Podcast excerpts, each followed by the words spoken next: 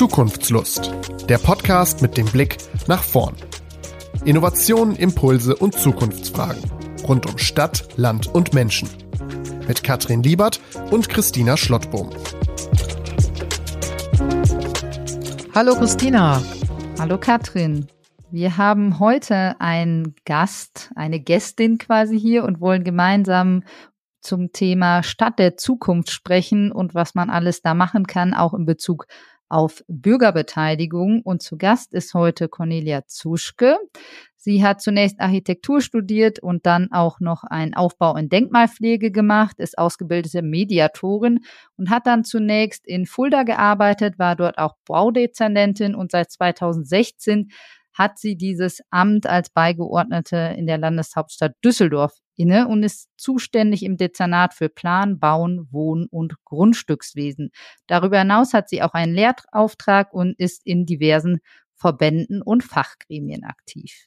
Frau Zuschke, für Menschen, die jetzt nicht so im Thema sind, ne? Also wir gehen jetzt mal davon aus, Christina und ich wissen ja ein bisschen Bescheid, was sie machen. Also jemand, der auch noch nie in der Bürgerbeteiligung unterwegs war, was genau machen Sie? Also was ist so Ihre Aufgabe in der Stadt? Ne? Wofür sind Sie da? Das wäre vielleicht ganz schön, wenn man das nochmal einfach erklären könnte. Und wie sind Sie da hingekommen, da wo Sie jetzt gerade sind?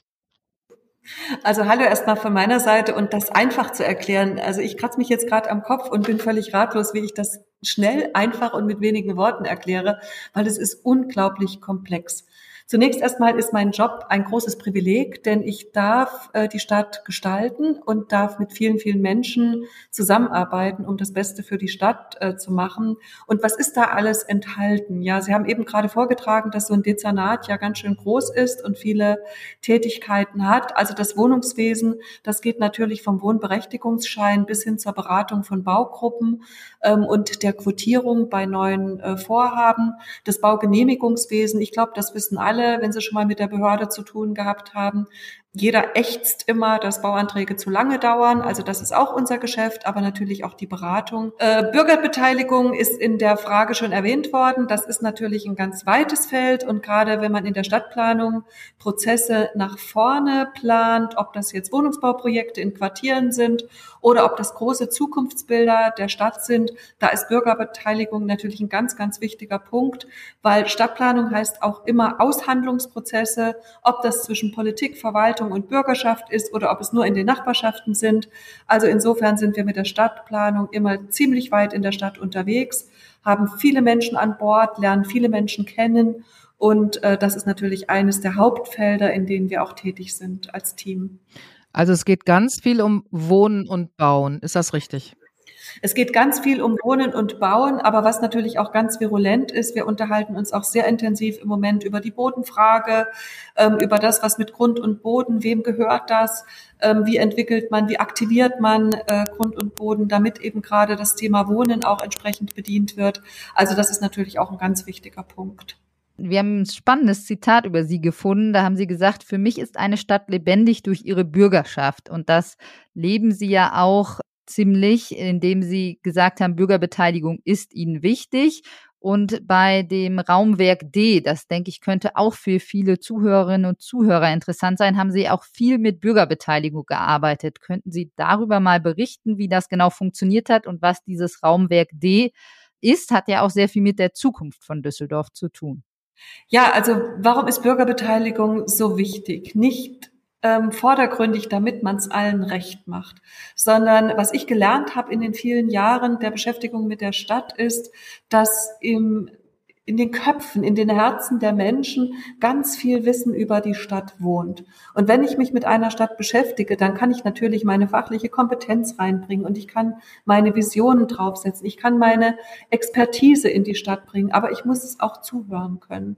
Und ähm, ich finde es ganz, ganz wichtig, um einer Stadt gerecht zu werden, muss man ganz einfach auch wissen, wie die Menschen ticken und wie die über Generationen eine Stadt selber geprägt haben und von der Stadt geprägt worden sind.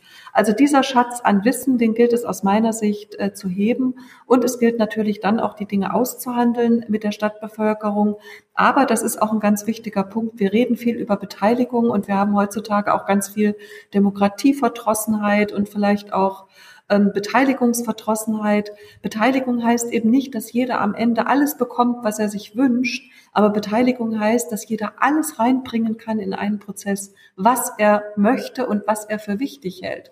Und er ist dann sozusagen wirklich auch ein sichtbares Thema in der Stadtentwicklung und das ist mir ganz wichtig bei der Beteiligung. Und deswegen ist es auch eben immer ganz wichtig, dass man die Rollen äh, bestimmt, dass man die Ziele bestimmt, damit man keine Enttäuschung programmiert.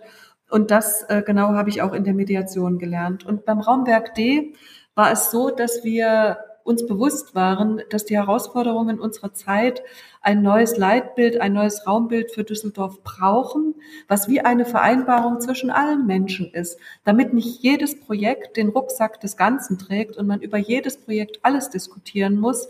Und deswegen haben wir gesagt, wir beginnen jetzt einfach mal mit einem Leitbild für die Stadt und wir beginnen mal ganz frech mit einer Phase minus eins und null. Und das war die Phase, an der wir die Bürgerinnen und Bürger der Stadt eingeladen haben, mit uns mal die Zukunft zu spielen.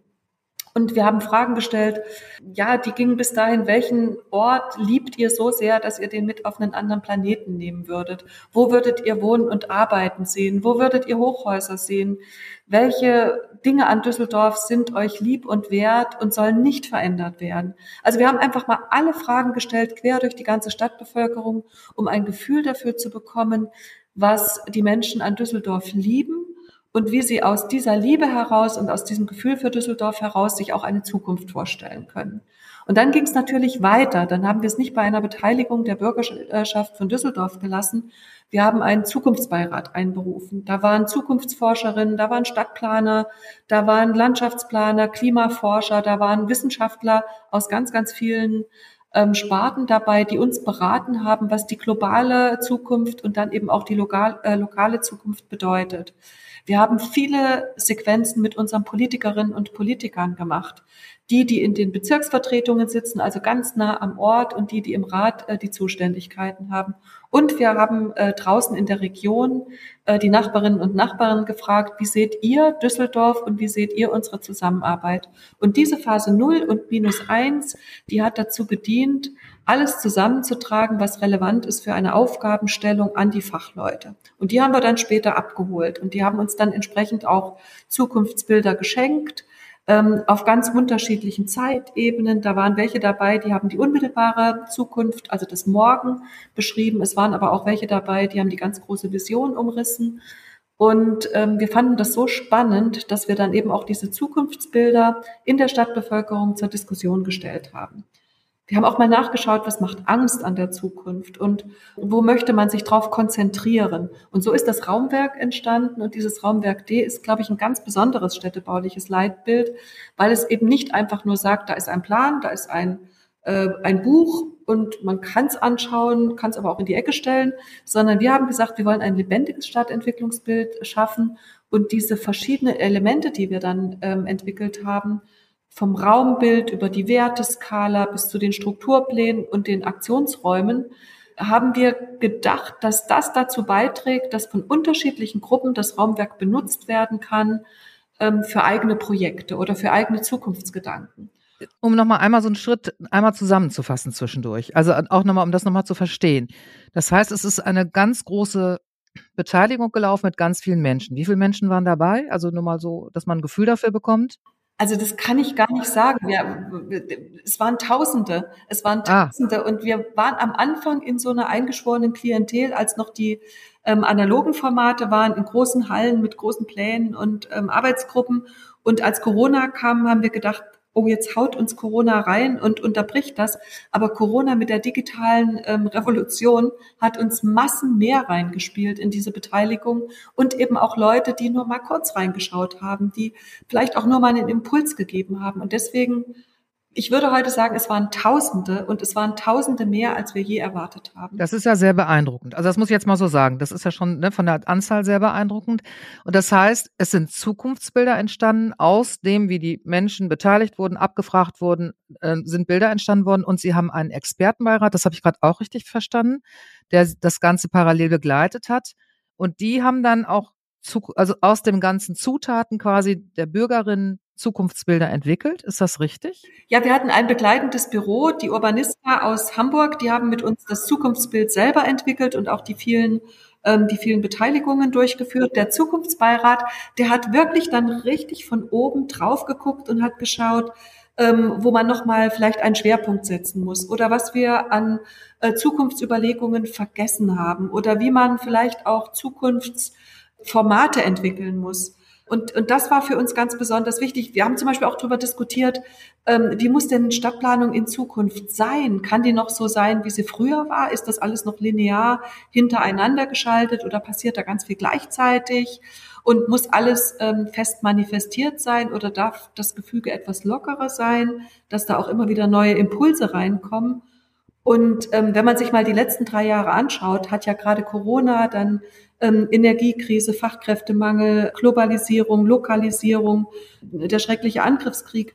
Diese letzten drei Jahre haben uns doch gezeigt, dass Zukunft nicht mehr die lange Bank ist, auf der man alles ähm, geruhsam diskutieren kann, sondern Zukunft findet eigentlich ständig statt und verlangt uns ständig auch eine hohe Flexibilität, aber auch eine hohe Verantwortung ähm, ab, was Konsequenzen betrifft. Und das konnten wir ähm, mit Hilfe auch dieses wissenschaftlichen Beirates immer wieder diskutieren und auch dann übersetzen in operatives Werkzeug und Handlungsebenen. Und das finde ich ganz besonders spannend, dass wir eben nicht nur über Zukunft reden wollen und Bilder machen, ähm, sondern dass wir sie eben auch handhaben wollen.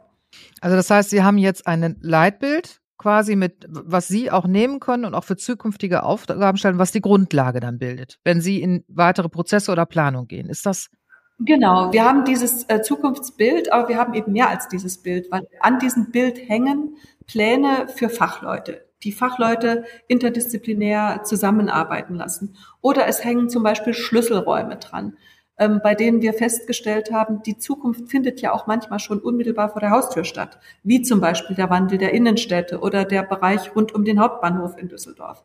Und diese Schlüsselräume ähm, sind dazu da, dass wir Zukunft jetzt schon operationalisieren und ähm, schon auf die, auf die Schiene bringen. Und ähm, dazu haben wir dann noch ein Aktionsprogramm für die Politikerinnen und Politiker, dass man eben auch Wahlperioden scharf Prioritäten setzen kann. Und so haben wir einen Werkzeugkasten, Pläne und Bilder. Und mit allen Instrumenten kann man spielen, kann man aber auch ganz ernsthaft arbeiten und die wiederum dynamisieren dieses Bild, damit uns das nicht stehen bleibt. Und das ist das Besondere am Raumwerk. Und wir sind im Moment gerade auch dabei, die Geschichte zusammenzuschreiben, damit man über die Beschlussvorlage selbst hinaus das auch nochmal versteht und vielleicht auch einfach auch nochmal anwenden kann.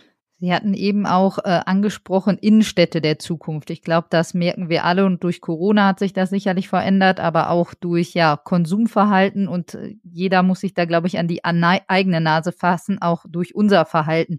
Wie oder was ist vielleicht im Raumwerk D auch rausgekommen? Wie werden da die Innenstädte der Zukunft gesehen oder wie gehen Sie auch ja mit dem Dezernat diesen Weg? Wie ist aus Ihrer Sicht die Zukunft der Innenstadt? Nun gut, das Raumwerk ist ja nicht das einzige, ähm, das einzige städtebauliche Werk, was auf die Innenstadt reflektiert. Da haben wir ja auch noch die entsprechenden Gutachten zum Thema Einzelhandel oder wir hatten den großen Dialog rund um die Kö, äh, weil dort eben auch der Wandel ganz, ganz, ganz viele Veränderungen impliziert hat und wir gesagt haben, das muss auch mit der Stadtgesellschaft ähm, besprochen werden, eben auch im Zusammenhang. Da kann man die Projekte gar nicht einzeln sehen. Was uns auffällt, ist, dass diese Fokussierung, wie das vielleicht noch vor zehn Jahren war, auf das nur Einkaufen in der Innenstadt sich einfach ähm, verbreitert hat ähm, auf eine multifunktionale Innenstadt, wo Kultur eine ganz große Rolle spielt, wo auch das Wohnen wieder eine Rolle spielt, wo vielleicht auch Bildungseinrichtungen zurückkehren und wo vor allem, und das ist eine Erfahrung aus Corona, der öffentliche nicht kommerzielle Raum eine riesengroße Bedeutung hat sichere, konsumfreie Räume, das große Wohnzimmer der Stadtgesellschaft, das sind die Innenstädte. Und dann finde ich auch ganz spannend, mal zu überlegen, demokratische Räume zu betrachten. Wie ist das denn? Also wir haben mittlerweile auch viele Bewegungen, die die Innenstadt nutzen, die legen dann andere lahm. Was passiert dann? Wie geht man damit um? Wie organisiert man ähm, auch das Leben in den öffentlichen Räumen in der Innenstadt? Dazu kommt die ganze Mobilitätswende. Also der Wandel in der Innenstadt ist so umfassend, dass er fast keine Lebensbereiche mehr auslässt. Und ich sehe damit aber eine große Chance auch für die Innenstädte, dass sie sich einfach ein Stück weit aus einer gewissen Monofunktionalität wieder gesunden in eine Multifunktionalität und damit eben einfach auch wieder vielseitiger werden und mehr Menschen anziehen ähm, und nicht nur, ja, nicht nur zum Konsumieren dienen, sondern es wird auch was mitgebracht in die Innenstadt, nämlich die eigene Person, das Treffen mit Freunden. Ja, äh, ganz viele unterschiedliche Funktionen und das finde ich sehr, sehr spannend. Gibt es irgendwie ein konkretes Beispiel, was Sie nennen können, was Sie in Düsseldorf gemacht haben, was besonders gut funktioniert oder was Sie demnächst umsetzen wollen? Also äh, was ich finde, ähm, was, was äh, einen wichtigen Impuls gegeben hat in der Düsseldorfer Innenstadt, war der Wettbewerb zum blau-grünen Ring. Ähm, in diesem internationalen Wettbewerb haben wir versucht, den Zusammenhang und die Sichtbarmachung aller kulturellen Einrichtungen und Freiräume wiederherzustellen, die alle wie so auf Inseln waren. Die einen hatten, ähm, sagen wir mal, eine gute Umgebung, die anderen sind so ein bisschen in die Jahre gekommen, die anderen hat man gar nicht mehr wahrgenommen. Und also diese großartige Kunst, Kultur und Freiraumlandschaft wieder sichtbar zu machen und durch diesen blau-grünen Ring eben auch mit Maßnahmen zu versehen, ähm, wie man die Verknüpfungen wieder gesund machen kann oder herstellen kann, auch mit kleinen Mitteln. Das finde ich eine sehr, sehr schöne ähm, Initiative. Und das war, Sie fragten eben nach Beteiligung. Das war zum Beispiel eine Beteiligung, da hatten wir unglaublich viel ähm, Resonanz aus der Stadtbevölkerung. Also da haben alle mitgemacht und haben wunderbare Impulse gegeben. Und ähm, das Zweite, ähm, was ich sehr interessant fand, war der Dialog, den wir letztes Jahr hatten zur Kö, zur Entwicklung der Kö. Wir haben ja auf der Bankenseite viele Projekte, die dort diese, diese Bankenquartiere, die transformieren in multifunktionale und auf der Einkaufsseite auch. Und da sind viele Menschen auch aus der Stadtbevölkerung mitgegangen, die ihrer Kö in ihrer traditionellen Vornehmheit, Ausstrahlung treu geblieben sind, aber die zum Beispiel auch gesagt haben, die Kö kann auch Innovation. Da darf auch mal ein bisschen was passieren. Also vom grünen Hochhaus bis ähm, zur Mobilitätswende und so weiter und so fort. Und das fand ich auch ganz spannend, wie diese ehrwürdige Meile auch aus der Betrachtung der Bevölkerung heraus sehr viel Potenzial zugeschrieben, sehr viel Liebe auf der einen Seite, aber auch sehr viel Potenzial zugeschrieben bekommen hat. Also mich würde da nochmal interessieren, das benennen Sie auch, wenn, wenn man Interviews von Ihnen liest, Kinder, Jugendliche und junge Erwachsene. Ne? Das ist ja, sind ja zentrale Zielgruppen, die unbedingt, das sind ja die, sind im Grunde die Zielgruppen der Zukunft, die werden, ne, zu denen arbeiten wir ja, wenn wir dann in diesen Prozessen sind. Ja, wie holen Sie die ab? Sind die auch so, sind die auch, haben die sich auch beteiligt, haben Schulen sich beteiligt? Wie ist das, äh, wie ist das gelaufen? Also wir haben bei unterschiedlichen Projekten haben wir ganz unterschiedliche Formate gewählt. Also bei äh, Kindern und Jugendlichen ist es immer so, dass man eine abholende Beteiligung machen muss. Also die kommen leider noch nicht von alleine, weil das Demokratiebewusstsein ist ja eher so im Mittelalter äh, der Bevölkerung ähm, verankert und deswegen haben Sie vollkommen recht mit dieser Frage. Also die, an die Kinder und Jugendlichen müssen wir ran. Und wir haben zum Beispiel ähm, bei der ähm, Entwicklung rund um den Bahnhofsvorplatz, äh, da haben wir Schulen und äh, Kunstkurse in Klassen abgeholt und wir haben bis hin zu Poetry Slams äh, zum Thema, wie ich mir den Ankunftsort in Düsseldorf vorstelle, gemacht. Also ich denke, man muss dann bei Kindern und Jugendlichen auch immer Formate wählen, die ja, die der Lebensäußerung dieser Klientel entsprechen. Und beim Raumwerk sind wir tatsächlich in Schulen gegangen und haben mit unseren jungen Mitarbeiterinnen und Mitarbeitern Unterrichtsstunden besetzt ähm, und Teilabfragen gemacht, ganz konkrete Projekte besprochen, aber eben auch das Ganze ähm, gemacht. Und ja, es geht dann hin bis zu Malwettbewerben, äh, dass man eben auch die ganz Kleinen mal abholt ähm, oder junge Eltern einbezieht. Also ich finde, mit Kindern und Jugendlichen zu arbeiten, da sind der Vielfalt überhaupt keine Grenzen gesetzt und da muss man vielleicht auch mal ins Experiment gehen. Ja, das finde ich, also hört sich super an, auch dass sie in die Räume gehen, wo die äh, Kinder und Jugendlichen sind. Genau, und die sind auch sehr frei, finde ich auch noch. Ne? Also die haben ja gar keine äh, Scheu, sich zu äußern, ne? welche Themen sie gut finden und was sie nicht gut finden. Und äh, da lernt man ja auch noch viel. Also ja, und die sind nicht strategisch unterwegs. Nein, überhaupt nicht. Die, genau. sind, die sind wirklich echt, echt und authentisch. Genau, sie sind echt und authentisch und ähm, bringen da ganz viel Potenzial mit. Ja, genau, das äh, finde ich sehr spannend. Und genau, es geht ja da auch schon um Demokratie, ne? also auch den Verständnis von Demokratie äh, auch zu vermitteln, indem sie sich beteiligen können. Also es fängt ja ganz früh an, dass sie sehen, dass sie ne, auch was beitragen können. Sie hatten eben noch mal gesagt, äh, das hatten Sie erzählt, Das finde ich aber ist ein Thema oder was wir auch oft mitkriegen, ist, dass oft Bürgerinnen kommen und die haben die Befürchtung, naja, ich mache jetzt wieder mit, aber ich habe schon fünfmal mitgemacht und irgendwie werde ich gar nicht gehört. Also das ist immer wieder ein Thema, was äh, auf jeden Fall hochkommt, ne, egal wo man ist. Und das würde mich trotzdem nochmal interessieren. Also das klingt ja total dynamisch und auch eine irre Beteiligung, die Sie haben in Düsseldorf. Ähm, das finde ich schon sehr besonders. Kommt das, wird das gar nicht so thematisiert? Wird anscheinend in Düsseldorf viel umgesetzt von den Bürgerinnen? Oder wie? Also die sind ja anscheinend sehr ähm, motiviert mitzumachen, die Menschen. Also motiviert sind die Menschen auf jeden Fall und ich glaube, die Rheinländer, die haben auch ähm, eine gewisse Lust ähm, am Mitmachen, was ich, äh, was ich sehr, sehr schön finde, auch an spielerischen Formaten, was glaube ich auch ganz wichtig ist, dass wir uns mal lösen, ähm, immer so, so sofort in den ganz ernsten Konsequenzen zu denken. Also das, ich habe ja nur in verschiedenen Städten gearbeitet und das finde ich sehr schön hier. Aber ich glaube, diese Enttäuschung, die Sie gerade beschreiben, die produzieren wir auch.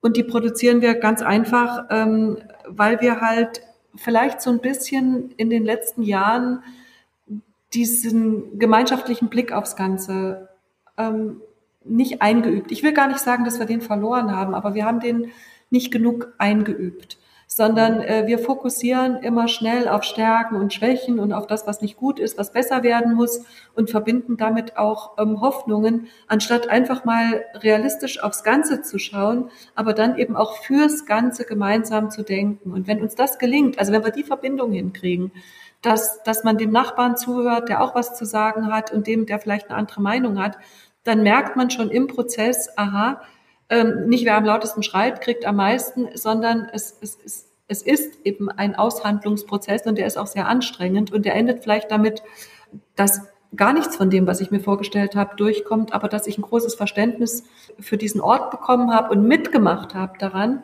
äh, und dass es ein Gemeinschaftswerk ist. Aber manchmal gelingt das auch nicht und dann scheitern eben auch mal Projekte und dann scheitern auch mal Beteiligungen.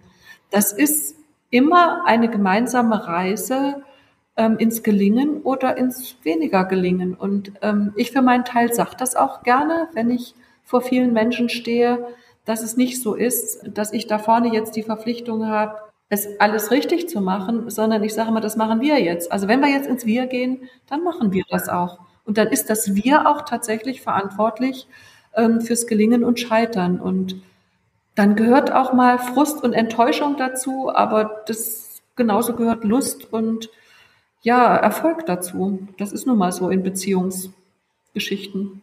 Ja, das klingt sehr authentisch. Also das finde ich, äh, ja, auch dass Sie beides benennen, finde ich super. Genau, ja, weil das ist ja immer so ein Thema, ähm, wenn man authentisch ist und glaube ich das auch klar benennt, dann hat man auch eine große Chance, dass die Menschen sich beteiligen. Und es geht wie immer um viele Perspektiven, ne? Und genau dieses Kennenlernen der anderen Perspektiven und sich da reinversetzen, dass man nicht nur mit, genau, zum Beispiel Thema, ich möchte meinen Parkplatz retten, dabei ist, sondern gibt es vielleicht auch noch andere Perspektiven auf die Situation? Ja, und vielleicht einfach auch die Lust äh, zu vermitteln. Ich gehe aus so einem Prozess raus und sage, ich habe so viel gelernt, ich wusste das alles gar nicht, was da in meiner Nachbarschaft passiert. Das kann sogar ein beglückenderes Gefühl zu sein, als zu sagen, du, ich habe da alles durchgebracht mit der Brechstange, die haben sich jetzt alle unterworfen und ich habe in allem Recht gehabt. Das macht nicht immer nur glücklich. Das ist wie zu viel Süßes und da muss auch mal was Bitteres dazwischen sein. Und äh, so ist das ähm, bei der Beteiligung auch. Ich hätte jetzt noch eine Anschlussfrage, Christina, wenn ich darf, weil die ist mir jetzt so beim Zuhören gekommen, ne? Das, weil ich finde, es klingt beeindruckend, auch die Beteiligung. Wie mutig ist denn Düsseldorf? Also ich frage es jetzt mal einfach so. Also ich weiß, dass hier bei uns in Münster, ne, ähm, autofreie Innenstadt, da gehen ja alle direkt in die Knie. Das Thema kennen Sie bestimmt auch.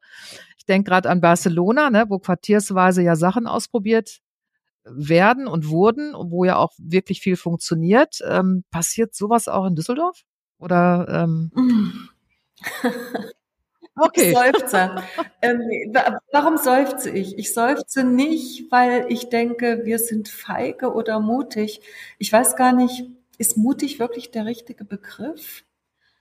Ähm, wir fordern ja gerne Mut. Und wir fordern den ja gerne, wenn wir vor dem Fernseher oder vor der Zeitung sitzen oder vom Laptop, von den anderen.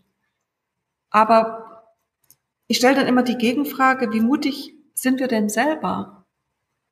Ich glaube schon, dass wir Menschen dann mutig sind, wenn wir es schaffen, dieses Gemeinsamkeitsgefühl und dieses Gemeinwohlbewusstsein hinzukriegen, dann sind wir mutig. Aber wenn wir in einen Konflikt gejagt werden und sollen dann mutig sein, dann funktioniert das nicht, weil unsere Mechanismen ähm, auf ähm, Konsens oder Kompromiss ausgelegt sind. Und wenn wir in diesen Regeln uns nicht zurechtfinden, dann ist es nett, wenn man mutig ist, aber es ist unsinnig, sich den Schädel einzurennen. Und ähm, wenn wir uns auf Regeln einigen, und das sind demokratische Regeln, dann ist es mutig, zu diesen demokratischen Regeln zu stehen und die einzufordern. Und dann macht das richtig viel Mühe.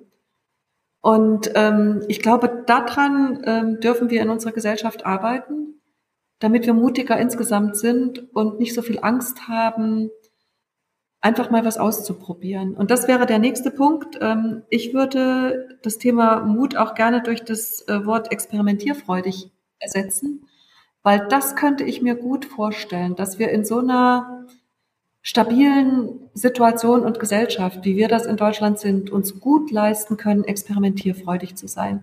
Denn dann können wir korrigieren, dann können wir gemeinsam weiterentwickeln, dann können wir auch mal ein bisschen ähm, nachjustieren, ohne dass wir gleich die Schuldfrage und wer wird jetzt abgesetzt und wer muss dafür jetzt herhalten stellen. Und, und ich glaube, das würde uns lehren, was Mut wirklich ist, weil Mut ist gleichzeitig Behutsamkeit, Wertschätzung, Respekt und eben auch mal was wagen. Für mich ist Mut eigentlich ein ziemlich umfangreicher Cocktail.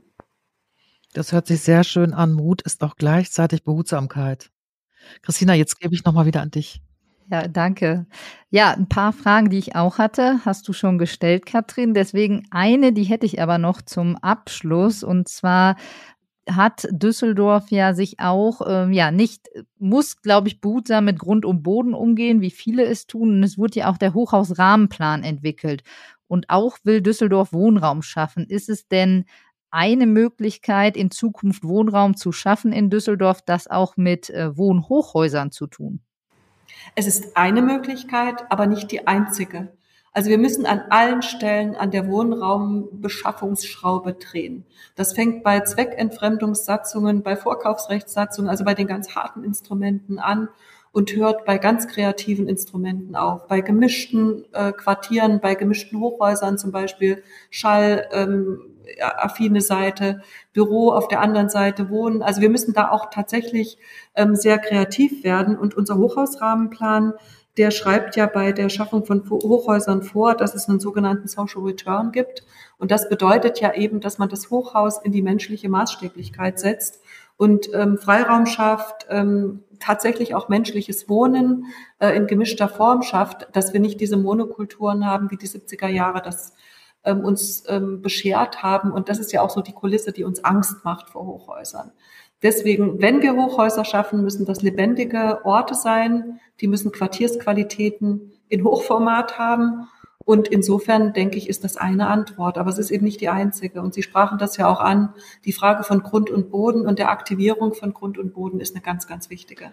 Ja, vielen Dank. Und dann kommen wir so langsam auch schon zum Abschluss. Da stellen wir immer sehr gerne die Frage, ob es einen Zukunftsimpuls, einen Zukunftstipp gibt für unsere Zuhörerinnen und Zuhörer. Das kann etwas sein, was die Menschen sich in Düsseldorf anschauen können oder ja, vielleicht haben sie auch ein gutes Buch oder anderen Podcast, den sie empfehlen können. Also gerne her damit. Christina, darf ich vorher noch eine Frage stellen? Frau Zuschke ist ja Expert im Expertenbeirat der Biennale und sie darf eigentlich gar nichts davon erzählen. Das würde, aber ein bisschen. Bisschen können Sie verraten, habe ich gehört. Also mini bisschen. Also ich, glaube, ich glaube, was wir alle erzählen dürfen, ist, dass die Biennale was ganz Tolles ist und ähm, dass die Biennale natürlich ähm, immer in die, in die Republik ruft. Ja, womit, womit wollen wir uns beschäftigen? Womit wollen wir wachrütteln? Womit wollen wir die Kunst, die Stadt weiterzuentwickeln, in, in, in, dieser, in dieser Zeit ähm, repräsentieren? Und ähm, ich denke, da ist der Aufruf, ähm, in, in, die, in die nachhaltige, integrative, gerechte Stadt zu gehen, äh, genau das Richtige, weil die verbindet uns, die verbindet uns ja weltweit und die vernetzt uns vielleicht auch in einer Form, dass wir mit dem, was wir einspielen, uns dann aber eben auch mit anderen auseinandersetzen können, spiegeln können und von denen lernen. Und von daher finde ich das ein, ein total spannendes Format und ich glaube, darüber könnten wir uns auch stundenlang unterhalten. Wir können auch noch weiterreden. Das heißt, also wir sollten die Biennale besuchen. Ne? Also das ich nehme ich jetzt schon. mal mit. Das ist ja genau. ein wunderbarer Ort, oder? Ein ganz wunderbarer Ort, genau. Das heißt also dieses Jahr besonders. Sie sind im Beirat. Wir gucken uns das mal an und äh, wir packen sowas auch in die Show Notes, ne, wo, wie man da quasi sich informieren kann.